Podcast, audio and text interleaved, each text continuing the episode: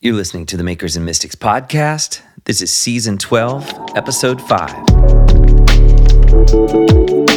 When we think of identity, we often think of our distinguishing characteristics and individual preferences. But what about our sense of place? How does place impact the people we become and the art we make? My guest today is award winning author and professor Esau McCaulley. Esau McCaulley completed his doctoral studies at the University of St. Andrews, where he studied under the direction of N.T. Wright. His book, Reading While Black, tells about growing up in the American South, where Esau experienced firsthand the ongoing struggle between despair and hope that marks the lives of some in the African American context. In our conversation today, recorded live at the Hope Words Writers Conference in Bluefield, West Virginia.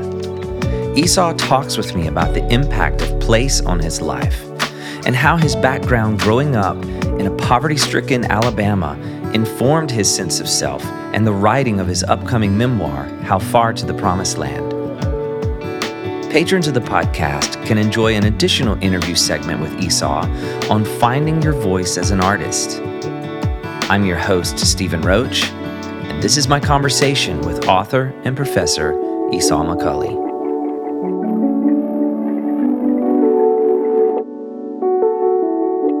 Esau, thank you so much for joining me today on the Makers and Mystics podcast. It's an honor to talk with you. Thank you for having me. I've been researching some of your work, and I admitted earlier that I'm just now getting familiar with it. But you said you had not read never my read, book I've either. never read a word you've written, so we're like we're equal. We're in a good spot yes. here. You're a beginning of a friendship. That's right. Well, for our listeners on the Makers and Mystics podcast, uh, give us a bit of an overview of your background, some of your origin story. I believe you grew up in Huntsville, Alabama. Is that Yeah. correct? So, tell I us grew, I grew up in Huntsville, Alabama. I'm from a long generation of Black Baptist pastors. That's kind of the formative background. After that, I went from an all black context to all white school for most of my theology, my, my undergrad education, and later than that, my graduate education. I man, I did so much stuff, but I meandered around through life and eventually got a PhD in New Testament at the University of St. Andrews, where I studied with N.T. Wright, and that was the first part of my career. I then graduated, and I got a job in Rochester, New York, and I taught at a school called Northeastern Seminary. Then I got a job at Wheaton College. I wrote um, a book that some people seem to like, except for you. a lot of people read it, except for you.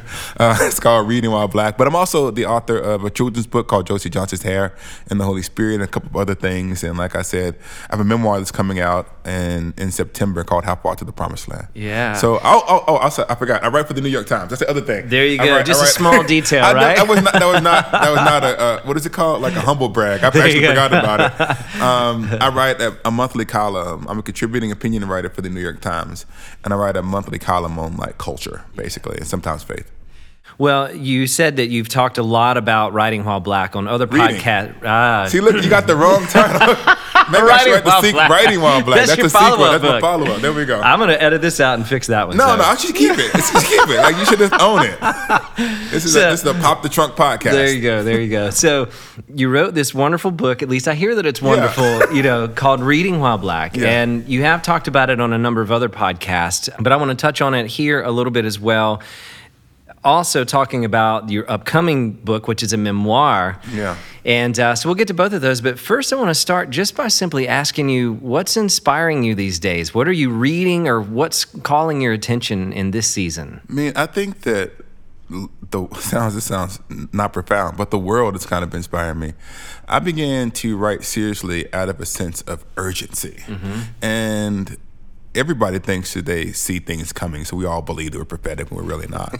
and I'm not making any kind of claim to prophecy, but I remember I did my PhD at the University of St. Andrews, and I came back to America um, from a time abroad in like 2016, the summer of 2016, and I felt like the culture was shifting and changing, and I felt like I wanted to do something, and I couldn't fix the problems of the world. I mean, I'm not a politician or you know, and so I said, Wait I could- do, they, do they fix the well, problems at of the world? At least they can. At least they lie to you about being able to fix it. At least they say, "Trust me, and I'll make everything better." I couldn't promise that to people. Yeah. And so I felt like this real urgency to intervene. And I have four children, and I remember thinking, and I don't know why I had this thought that I, kn- I remember what it was like to be 16. My children were young at the time. They're still young. My oldest is 15, but they were. This was six, seven years ago. I remember thinking, I know what it's like to hit 15, 16, 17, 18 years old and get really cynical. A lot of people s- struggle with cynicism mm-hmm. in their late teens, early 20s, and I was worried that they're going to one day look around at the church and see see all of its flaws and its brokenness and ask, Does anybody care? Does anybody see these problems? And I wanted to be able to say, this sounds really silly. I want to be able to say to my children, here's all the stuff that I did. You can literally Google it. Like I, when it was happening, I saw the problems and I did what I could. So that when my son or daughter comes to me and say, Dad, do you care? Does Christianity care? Mm. And I want to say, son, daughter, here's my literary output. And so when I was writing, I never had any perception of anyone inviting me on a podcast, anybody reading it. It's really that you can you can read the the dedication of reading while black. It says something along the lines of, you know, if you ever lose your way, I hope this book helps to, to mm-hmm. guide you. And so part of the inspiration was I wanted to create a path towards kind of Christian faithfulness in what I thought was going to be an increasingly complicated time. I, I didn't have any idea how complicated things were going to get over the last six to eight years, but that was a part of it. And, and really, I had this um, this sense of imagination. And what I meant by that, I want them to be able to see a vision of Christianity they can inhabit for the rest of their lives. Kind of like, I understand how this is viable.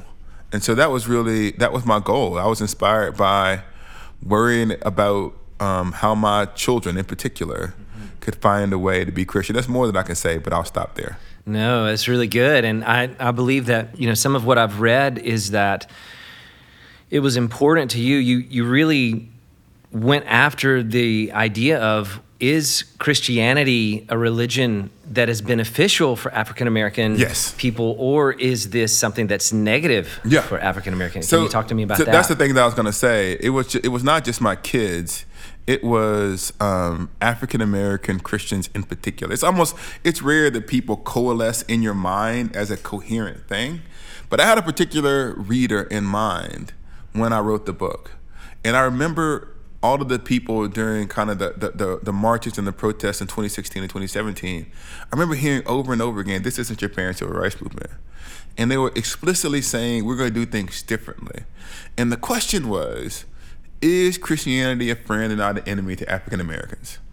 And it was it was before we had language um, about people kind of deconstructing and all of those things. But I wanted to say, how can you reimagine a faithful way of following Jesus that doesn't allow the evils and the trauma that the church has inflicted upon people to destroy our faith.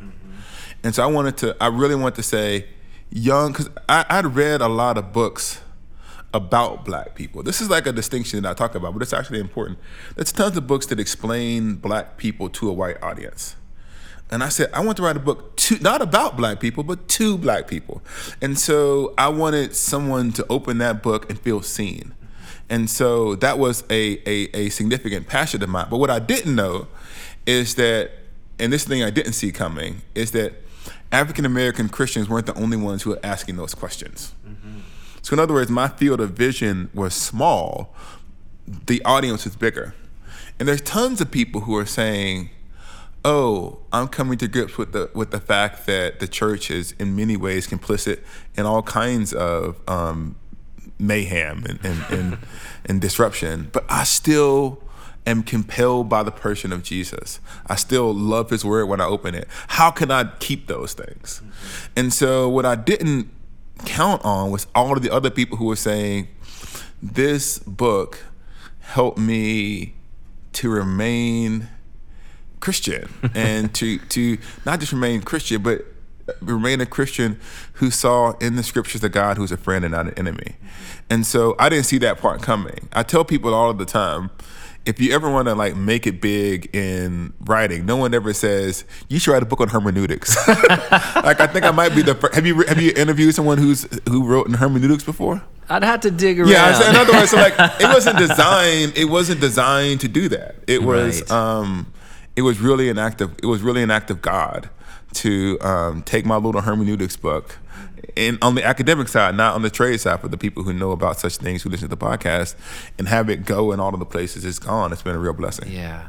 Well, in your research and in the writing of the book, what would you say were a few of the foundational points that you came up with that changed people's perspective on that? I think that what happened, in truth be told, is when I started writing the book, they talk about finding your voice. I think that's important, but I also think it's more important to find your place. Mm. In other words, I I spent a lot of my life trying to be someone else. So when I was in St. Andrews, I was trying to be a British academic scholar. When I was in evangelical um, seminaries, I was trying to write like an evangelical. But I'm a black Southerner. I'm from Alabama, and I know what Alabama looks like, feels like. I know the culture. I know the food. I know which place to get, you know, fried chicken from and which place not to get fried chicken from. I know the place. And so what I realized is that as a writer, I could only see kind of other cultures kind of in this haziness. And when I understood where I was from, it like the world became 3D, three dimensional. I could see the whole thing. And when I found my place, then I could write from my place. And I realized that I'm I was best at being me. Mm-hmm. And so in the course of that book, I found how to write honestly and not write the way that people told me how to write. And that particularity is what opened it up to being universal. Mm-hmm. And so, and then I began to realize, looking back on it, there's tons of books that I have zero cultural connection to that spoke about what it meant to be human that touched me. Like I love Crime and Punishment. Never stepped foot in Russia. Never gonna right. go to Russia. Right? Um, I, I, there's tons. I mean, I, the Lord of the Rings doesn't even take place on Middle Earth, right? And so, like great fiction, but great fiction and great writers have a real sense of their own self. And so when I became comfortable with this is true to who I am and where I come from, and if people don't like it, then they don't like it, then the book took off. There's this one place that I talk about a lot in this transformative part where I was talking about policing. And I was talking about um, getting pulled over by a police officer. And I stopped. I remember clearly in the research. I said, oh man, I need to go and find a bunch of statistics around police stopping and show some of the racial biases. You can find them. And I said, oh, I need to stop writing and to go and do this research so I can put footnotes in the book so that people will understand. And then I said, well, no. Every black person from the South knows exactly what I'm talking about. They don't need a footnote. and the book isn't for the people who need the footnote. The book is for the people who experience that kind of life. And that was like this turning point where um, I, I found myself free. And then the other thing is like you have to you have to spend some time in the UK to understand it. But there's a British reserve, the kind of mark, you know British literature, there's a right. reserve, and I'm not reserved. And there's a kind of a, a rhetorical exuberance in African American writing and in African American Christianity. And I remember letting go of some of that rhetorical reserve and mm-hmm. allowing the exuberance to come out. Um, there's a couple of pages where I was like, okay, I'm in my writing pocket, and I felt free in the joy of being myself. So it's really about finding your place as a way of finding your voice, and that um, happened midway through the book. If someone ever does redactional um, criticism of reading while black, I can show you. Oh, and that, I hadn't figured it out yet on this page, but by this page, because it's not it's not written in order, right? But there's certain there are certain chapters where by the time that chapter was written, I knew exactly what I was doing. And it's it's been interesting to see because those are the chapters that people ask me the most about. It's like, yeah, I was like, the other chapters, like, well, I was just messing around. I'd figured it out by that point. So the parts of the book that you don't like, if you read it, read it. They say that's that's when Esau didn't know what he was doing. It's when I was just messing around. So there we go. Well, I wonder, as you've progressed as a writer, and now you're writing this second book, which is more of a memoir, how does that experience impact the type of writing you're doing in this one? So it's funny because I've come to see if it's true for me, it's true for other people, hopefully. There's always um, books within books. In other words, Reading While Black was supposed to be a hermeneutics book um, with kind of a little bit of accessible writing. And in one of the chapters, I think the policing chapter was one of them, where there was a story that opened it up. And then my editor's like, we really like this story part. Can you add more of this throughout the book? I was like, oh, sure, I can do this. And anyone who's actually read the book, there's kind of actually, here's a redactional and it gets to the memoir. There's actually two introductions to Reading While Black. If you're gonna know the two versions of the book, there's two introductions that are in the book. The introduction that now exists is one introduction, and the appendix is the other one. And we took the appendix, the academic side, and like we took it out of the book and just put it at the end because the the, the, the story um, flowed better without kind of the academic part. And so when uh, the storytelling part like was added to the book, it's what gave it its like its its reach, and people's like, we really love this. And then um, when I got later on, um, I got the job with the New York Times, and the New York Times is, is an opinion piece, so it's all kind of storytelling and. Um, kind of uh, evocative writing. And so when it came time to write a memoir, I was actually a little bit scared because it's one thing to say if you have an 8,000 word chapter, you need 1,500 words of story, and then you go into the Bible bit, right? You do the exposition and, and application. And so the biblical narrative is actually carrying the story. And so, or an opinion piece, for me, my opinion pieces are 1,200 words on the long end, a thousand. So that's like, once again, it's a pretty short piece to write 60,000 words of prose where you have to carry the story yeah. was a new reality for me. And so it was scary. So, in other words, I think that I was in Reading While Black becoming a storyteller and a writer, but I was afraid to kind of own it. So I would just run back to Bible. And not that the Bible isn't great, but like now I had to trust my ability to craft and tell a story from beginning to end and it's a it's a lot more scary because if people like if you didn't like the story part, you could still like the Bible part, right? And I could kind of say, okay, my my Bible, my biblical interpretation is pretty good if you like nothing else. And now it's me though. Now it's like I'm telling you my story. So if you don't like this book, don't email me because it's like it's like it's a personal rejection. So it's a lot more vulnerable and it's required a lot more um, both creativity and reserve. Um, and so there's certain times as a storyteller and a writer, you have to pull back the rhetorical flourish and allow the story to grow.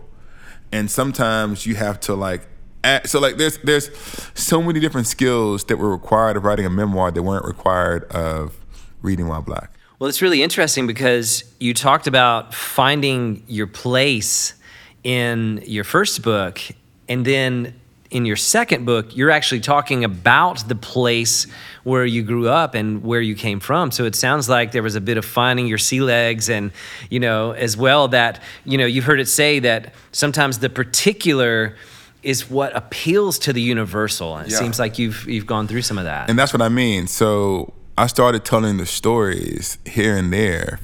So it's if, if it's, it's, talking about like in our brains, like we don't know what we're doing. The first chapter of Reading While Black is called "The South Got Something to Say," which is an odd title for a chapter in a book on biblical interpretation. That was what it was called. And the subtitle of my current book is "One Family, One Black Family Story of Hope and Survival in the American South." Mm-hmm. And so like I was trying to I was trying to say, hey, what happens here matters in reading while black. Mm-hmm. But in in in the memoir, I'm telling you the full story. And so it was it is one of the things that that was driving the passion for this particular book is whose story gets to be universal. That's you good. know, uh, and so everybody, and no, no, shade to Harry Potter, right? Everybody loves Harry Potter, and these are like four. There's three of them, or four of them, three of them, three of the three of the kids.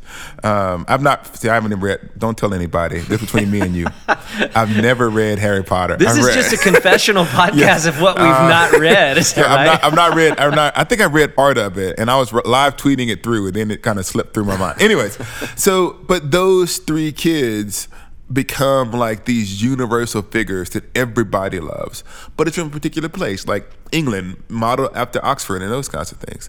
And I say, well, why can't a story of a black kid and his family and the particular things that happens in the South become not just a story about him, but a story about what it means to be human. And so I said, why can't we get a universal story? I'm not the only person to do it. It happens all of the time. But one of the, the tricky parts is when people want stories about humanity, they kind of go, oh, let's go read a, you know, Harry Potter or whatever kind of some memoirs or fiction things you think about. And then they say, when you're going to go read a black book, then we do a black book. I said, no, no, no. This book is black. It's about black people. But particularly because it's about black people and our experiences, it's it's open everyone because African American life and culture isn't closed off. And so that was that was one of the many motivations for writing it was just a chance to tell a story. Uh, and the story I'm passionate about it because as as with reading while black, I'm not good at following instructions. And what I set out to do, I don't always do. You kind of discover the book when you begin to write it. And so when they asked me to write it, it was like a memoir. It was like the normal, I call it a Horatio Alger story dipped in chocolate. and I said, but you know, one of the problems when you tell the story of like a person who grows up poor and who overcomes all of these things on the way to the middle class is that it kind of normalizes it, it, it makes it seem like the only people who matter are the people who succeed that my story is instructive because I made it to the New York Times or whatever. But I felt like, you know, and the people who you experience along the way are simply object lessons that's teaching the, the, the protagonist about what they need to learn to get to the place they want to go. And I said, no, like my whole family matters. So that's why it's like the book was like How Far to the Promised Land, one black family story. So it's actually, it's a memoir that's so focused not on the protagonist. It's about all the people around me. And what I wanted to what I want to show is that every single person's life, regardless if they make it to successfulness by the way that we define it, teaches us something about what it means to be human, not as an object lesson for me, right? It's not something that like, oh, I learned from this person who was poor and who didn't make it out, and therefore inspire me. I say, no, no, no. That life in and of itself is important. And it goes over like generations. It goes back to my all the way back to my great grandmother and how she grew up on the tenant farm and the things that happened to her and like her story in and of itself is important. And I told the story of my grandfather, who also grew up on a tenant farm, and, and so like it's like this. Um, I the, I am moving through these things, and I'm having these experiences, but I, there's significant portions of the book where I'm not the star, and I kind of I kind of cede space to allow people to meet my family because whatever I am, I am like the product of all of these people, not a product of some kind of interior. Um, what makes you special, right? Maybe I had this strong conviction, which is an odd thing to do if you're going to write a book about yourself, that I'm not special, that my community is special, the place that made me is special. And so I wanted people to see that community. And when they see it, I wanted them to to not be comfortable with, with what it takes to survive. And anybody who kind of makes it from one place to the other kind of says it shouldn't be this hard. And so I think that if you get to the end of it, you you might not think that I'm amazing. Hopefully you think that you think. You, hopefully you know that I'm not amazing. Hopefully that's something. You I don't know. See. I think you're pretty amazing, and but, I've not read any of your books. But I, but I hope that people say, you know, what kind of world creates the need for this kind of resilience to make it? So how far to the promised land is um, it's this question of like you know you, the people of Israel, they're wandering around like, are we, are we going to get there yet? Are, you know, are we there? And it's like, you, are almost there. You're never quite arriving. And so it, that's part of it. I could, I could talk about that book forever, but I really wanted to tell a story that spoke about um, my place, the community that made me, and all of these people. I remember mom used to tell me, um, when you get to where you're going, don't forget where you came from and um, this is my way of saying I haven't forgotten. It's a big risk, right? so I hope that people like it, but it's it's more it's it's it's, it's the exercise of remembering. And I think I used to, I used to read, and maybe I just it's my own agenda. I used to read people who grew up poor and who talked about poor people with disdain, and it always bothered me. And they kind of go, "You should work as hard as I did." That's like you know you weren't the best person in your community. you know that this bullet missed you, or this silly thing that you did in high school you get caught for, or a, a, a, a significant amount of time where God was simply gracious to you, and you survived because of the goodness of God, not because of your exceptionalism. And I think that exceptionalism normalizes unjust structures. And so if I can tear down exceptionalism in this book and help people to see places um, from which the supposedly exceptional arise, then I would have succeeded.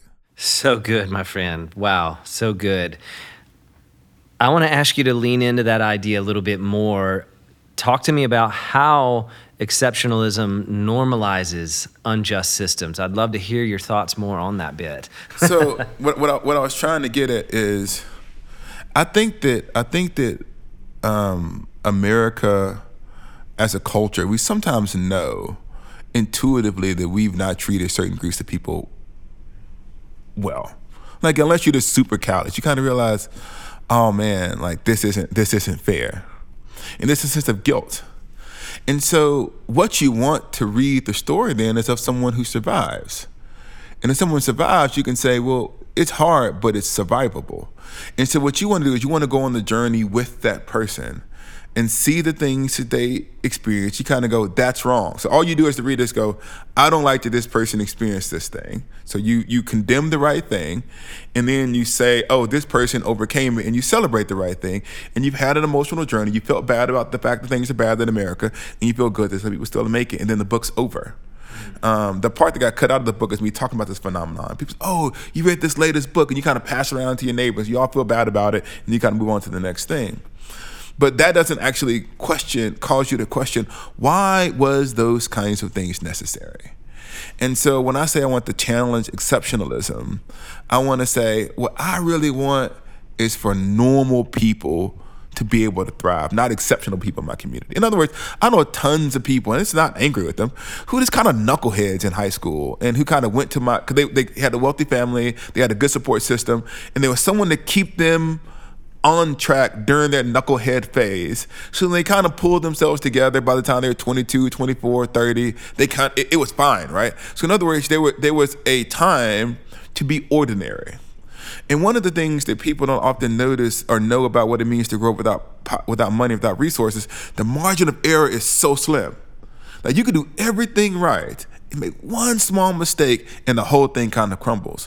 And so when that is the standard, for poor people, and the standard for what I, for like the middle class and the wealthy is like there's a lot more room. That's the that's the injustice, right?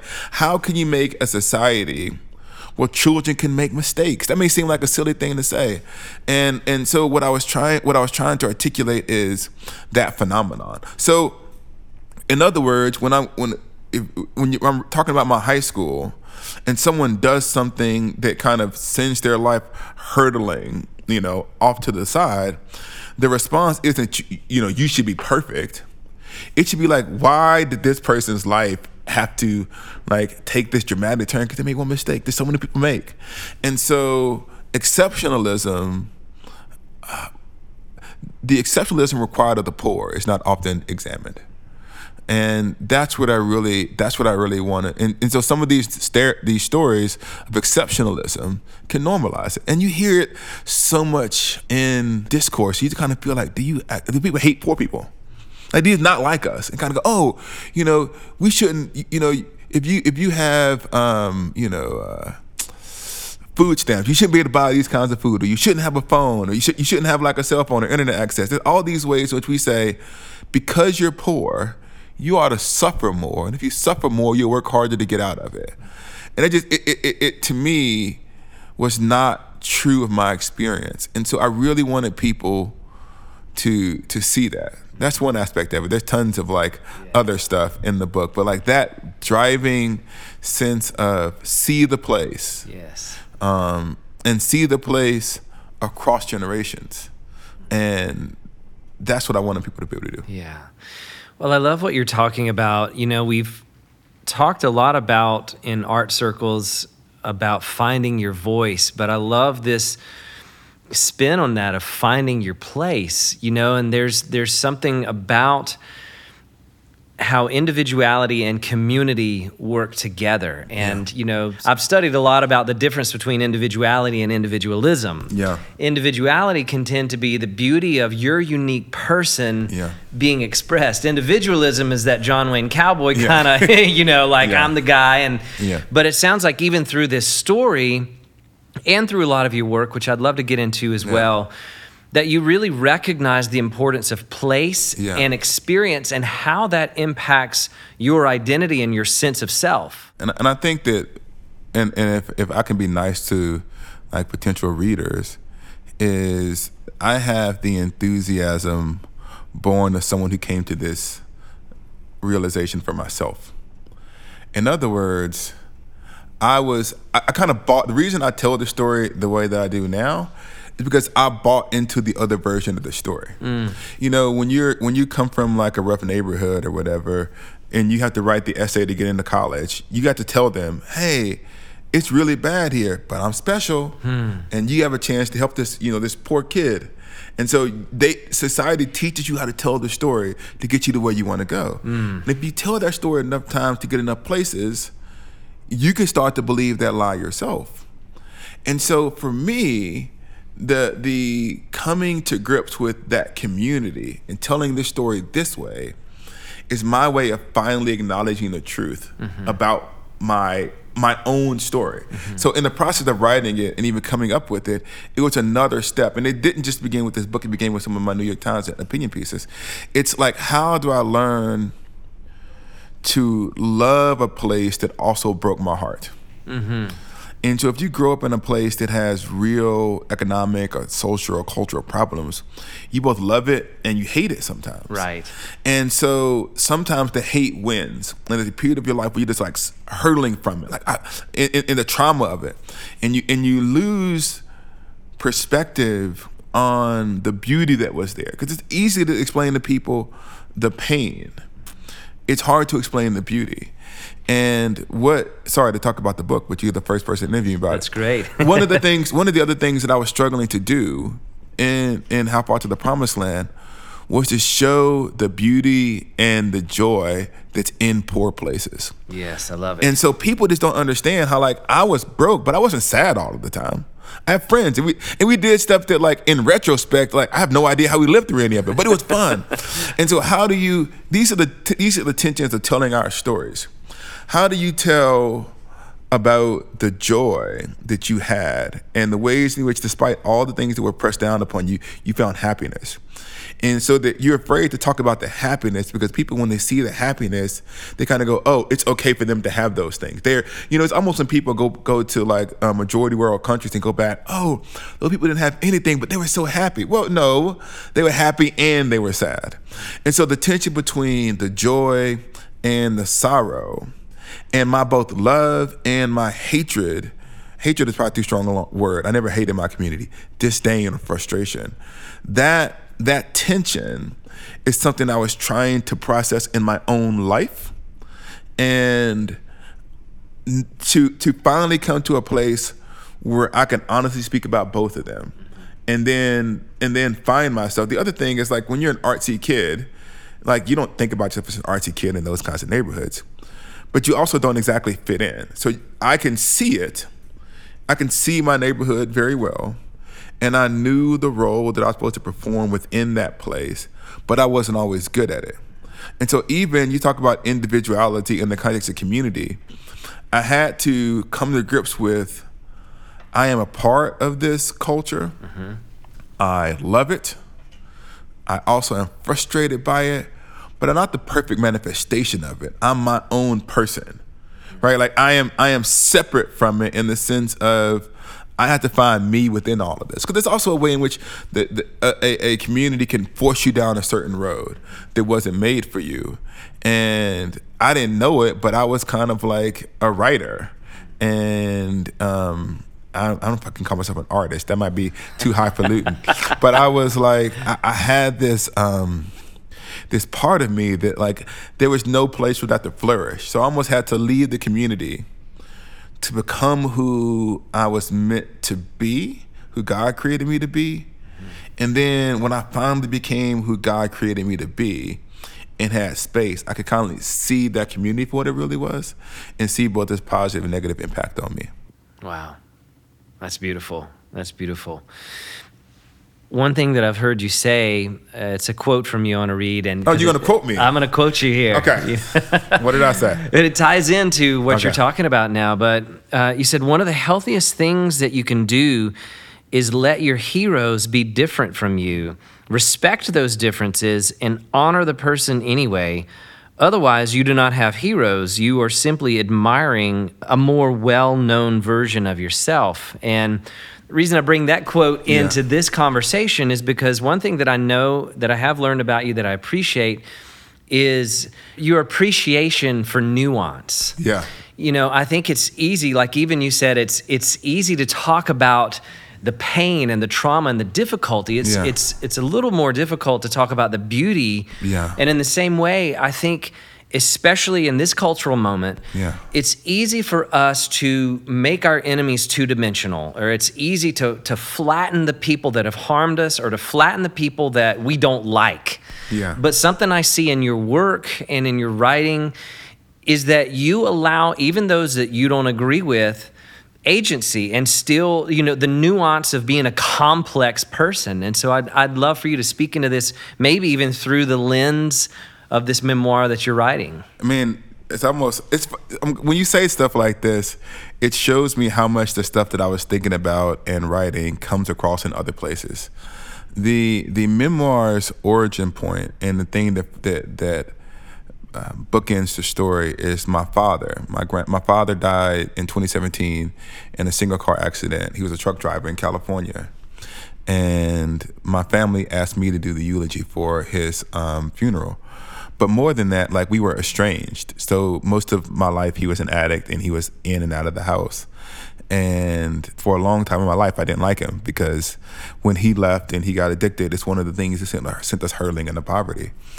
And so, but I'm a clergy person. It's one of the things that I do. And when you write a eulogy, you got to tell the beginning, the middle, and the end. And you got to find God somewhere in the midst of all of it. And you can't lie because you're in church. You got to tell the truth, right? And so, this process of um, having to tell my father's story, and I didn't know most of it. So I didn't know how he grew up because we never had real conversations. I didn't know a lot about his childhood, and I didn't know about you know my, him and my mom's early relationship. You kind of come as a kid in media res. You come in the middle of things, and all of this past and history is already there, and so I had to not just in the memoir, but in the latter stages. Of, I can't tell you the whole book. The latter stages of his life, I'm going to read this one. um, come to grips with who he was and how he shaped me and how I both loved him because everybody loves their dad, even the dads who harmed them. We ha- we love what the idea of a parent could be. And because that's the person who's there, you infuse all that hope with them. And you kind of imagine if they were just better, my life would be better. And so that's the that's the kind of longing that children have for their parents. Like you have the power to make my life better, but you don't. And so there's a love and a frustration. And so for me, the the process of uh, of coming to peace with my father's story. And so the book is kind of like all the things that I learned in preparing. The, the eulogy begins this process of uncovering my family story and learning to see my father with nuance. Because when you're a kid, if your father's an addict, you know nothing about addiction, you just kind of go addict, bad guy. And you kind of grow up and you're a pastor and you begin to understand how addiction works. You kind of go, oh, there was some biochemical stuff there. Or you say, when he comes and goes, and then he kind of slides back into drugs. I thought he did that because he hated me, right? That was like as a kid, you kind of go, you do drugs because you hate your kids. Hmm. When you become an adult, you kind of go, well, no, the drugs sometimes win. And coming to that kind of place of understanding of my father was my window into coming to understand how I talk about my community. See how these things relate together? Yes. And then it's how I began to see life. Mm-hmm. Is that the story of what God is doing in someone's life is there, even when that story is not as clear as we would like it. And there's places where sometimes, not in, in every case, that you can kind of get to the end and say, it was messy, but God was in the midst of it. And so I learned to see that with my father in the memoir. And I learned to see that about my community. And then that's kind of permeated into all my writing. That I try to say, okay, so I remember one time, this was back in 2020 when Reading While Black had first come out in early 2021. And it was doing well, but it talked about race. And if you're a black person talks about race, Christians are gonna get mad at you. And so these Christians, some Christians are yelling at me on the internet and they're just like saying the stuff that the people say. And um, I remember getting online and I was about to like, you know, jump into the to the like to the fray and yell back at them. And then I realized, you know, I'm kind of angry at these people for saying jerky things about my book but I'm also kind of sad because at the time, my wife, who was in the military, she reservist, she had been called to active duty and she had deployed. So she was gone from our house and I was raising the four kids during the middle of the pandemic. And so I was already frustrated by the kids' school. My wife was in another part of the world, eh, another part of the country, she's in the States. And like I had, you know, papers to grade and there's this jerky guy on the internet. I remember thinking to myself, am I mad at him? Am I mad at all the other things that are going on in my life? I said, well, it's kind of a mix. And so I, I said, so if I have all of these pains and traumas that I was going to get off by yelling at this random person on the internet, what is this person on the internet actually mad about? Are they mad at me and my book? They probably didn't read. It. They read, they didn't understand it they understood it, then like did they give me a fair or are they just angry about something else? What's going on in their life? What's going on in their marriage? What's going on with their kids? What's going on with their job? Is this the only chance that they have to feel seen and heard? And so I'm not gonna just like yell like we could be two damaged people fighting about something unrelated. Cause I see people on God's internet and say, you cannot be that angry all of the time. Like something has to be happening. And even if you're arrested, like I just don't understand how you can put produce that much vitriol and still be like happy in your life. Maybe they can do it and I just can't see it. But if I was that mad all of the time, yeah. I can't imagine hugging my yes. used to say in, in, Alabama, did you kiss your mom with that same mouth? and so yes. I just kind of feel like for that reason, I try not to treat my even enemies as disembodied enemies. Mm-hmm. Um, so that's kind of how. I, try, I just try. I try. I try to see. I try to view everybody as a person. Mm-hmm. Well, one thing that I've noticed about your writing and your work is that you've really championed the importance of bringing your experience to the way that you view the Bible, um, your work as a professor, and I've recognized that, you know, through even just listening to a podcast with you earlier today as I was driving up here, just how important it is to recognize that we do, whether it's conscious or unconscious, bring our experience to our spiritual life, to the Bible. And yeah. for instance, for me, I can't read the Bible without seeing creativity on every page. I can't read the Bible without seeing yeah. where artistry and beauty fits into this whole narrative drama that that is the scriptures. Yeah. But I'd love to hear you speak into that a bit. Yeah, it's one of the things where you never know in your life what ideas people will find controversial. Mm-hmm. And I just never understood why people would be afraid of this idea. And the truth is, we can only be who we are. And when you talk about creativity, this is a good example. Like, I don't come to the Bible looking for instances of creativity. And because I don't look for it, I may miss what is there. But because you're looking for it, you may see what is there. And so that means that our experiences can actually help us attend to the Bible carefully. And maybe God made us different different cultures, different you know dispositions, so that together we might discern the mind of Christ. And so when I suppress who I am in the interpretive process, I may be missing out on something that God might show to me because I have the the, the, disposition to ask that question that I can then give to the world. In the same way that you can take what you have and you give it to the world. But the fact that we're all still trying to read this book together, and see it as authoritative is good because you can say, Hey, Esau, I'm really glad that you had this thing that led you to this place, but sometimes your um, creativity or whatever can lead you astray. So it's not that we all just bring it all to to the table and it's like this this collage. No, no, like there there is there are boundaries. But I think it's just dishonest to say that we don't bring who we are to text.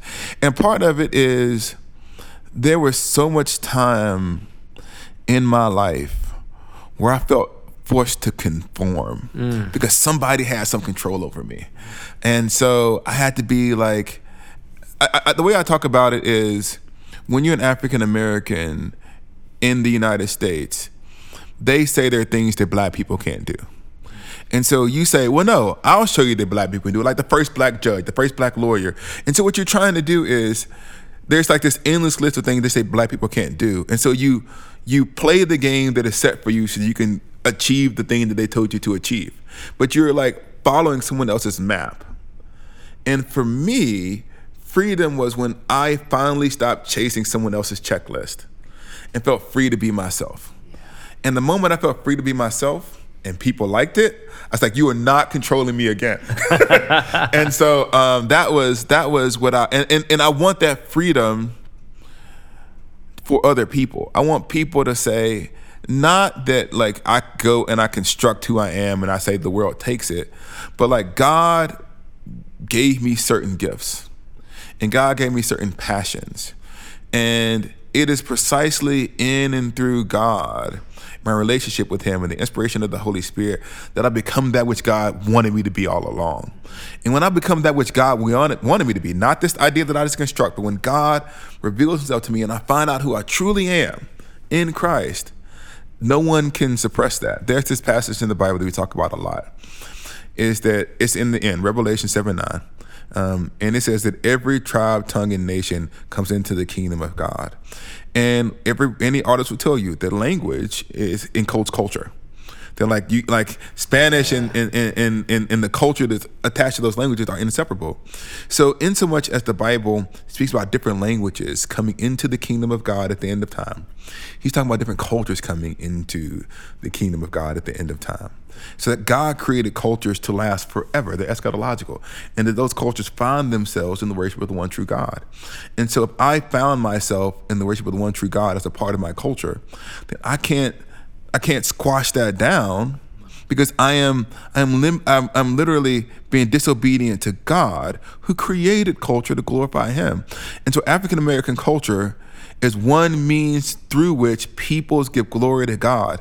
And if you're from a different culture, then your culture can give glory to God when redeemed according to his purposes. And then we can all sing the same song, right? We can sing the same song of God's glory from our distinctive culture. One of the ways of imagining um, the new creation is one of testimony. What did it like to be a Christian in the 12th century in Italy? And how did you give glory to God through that?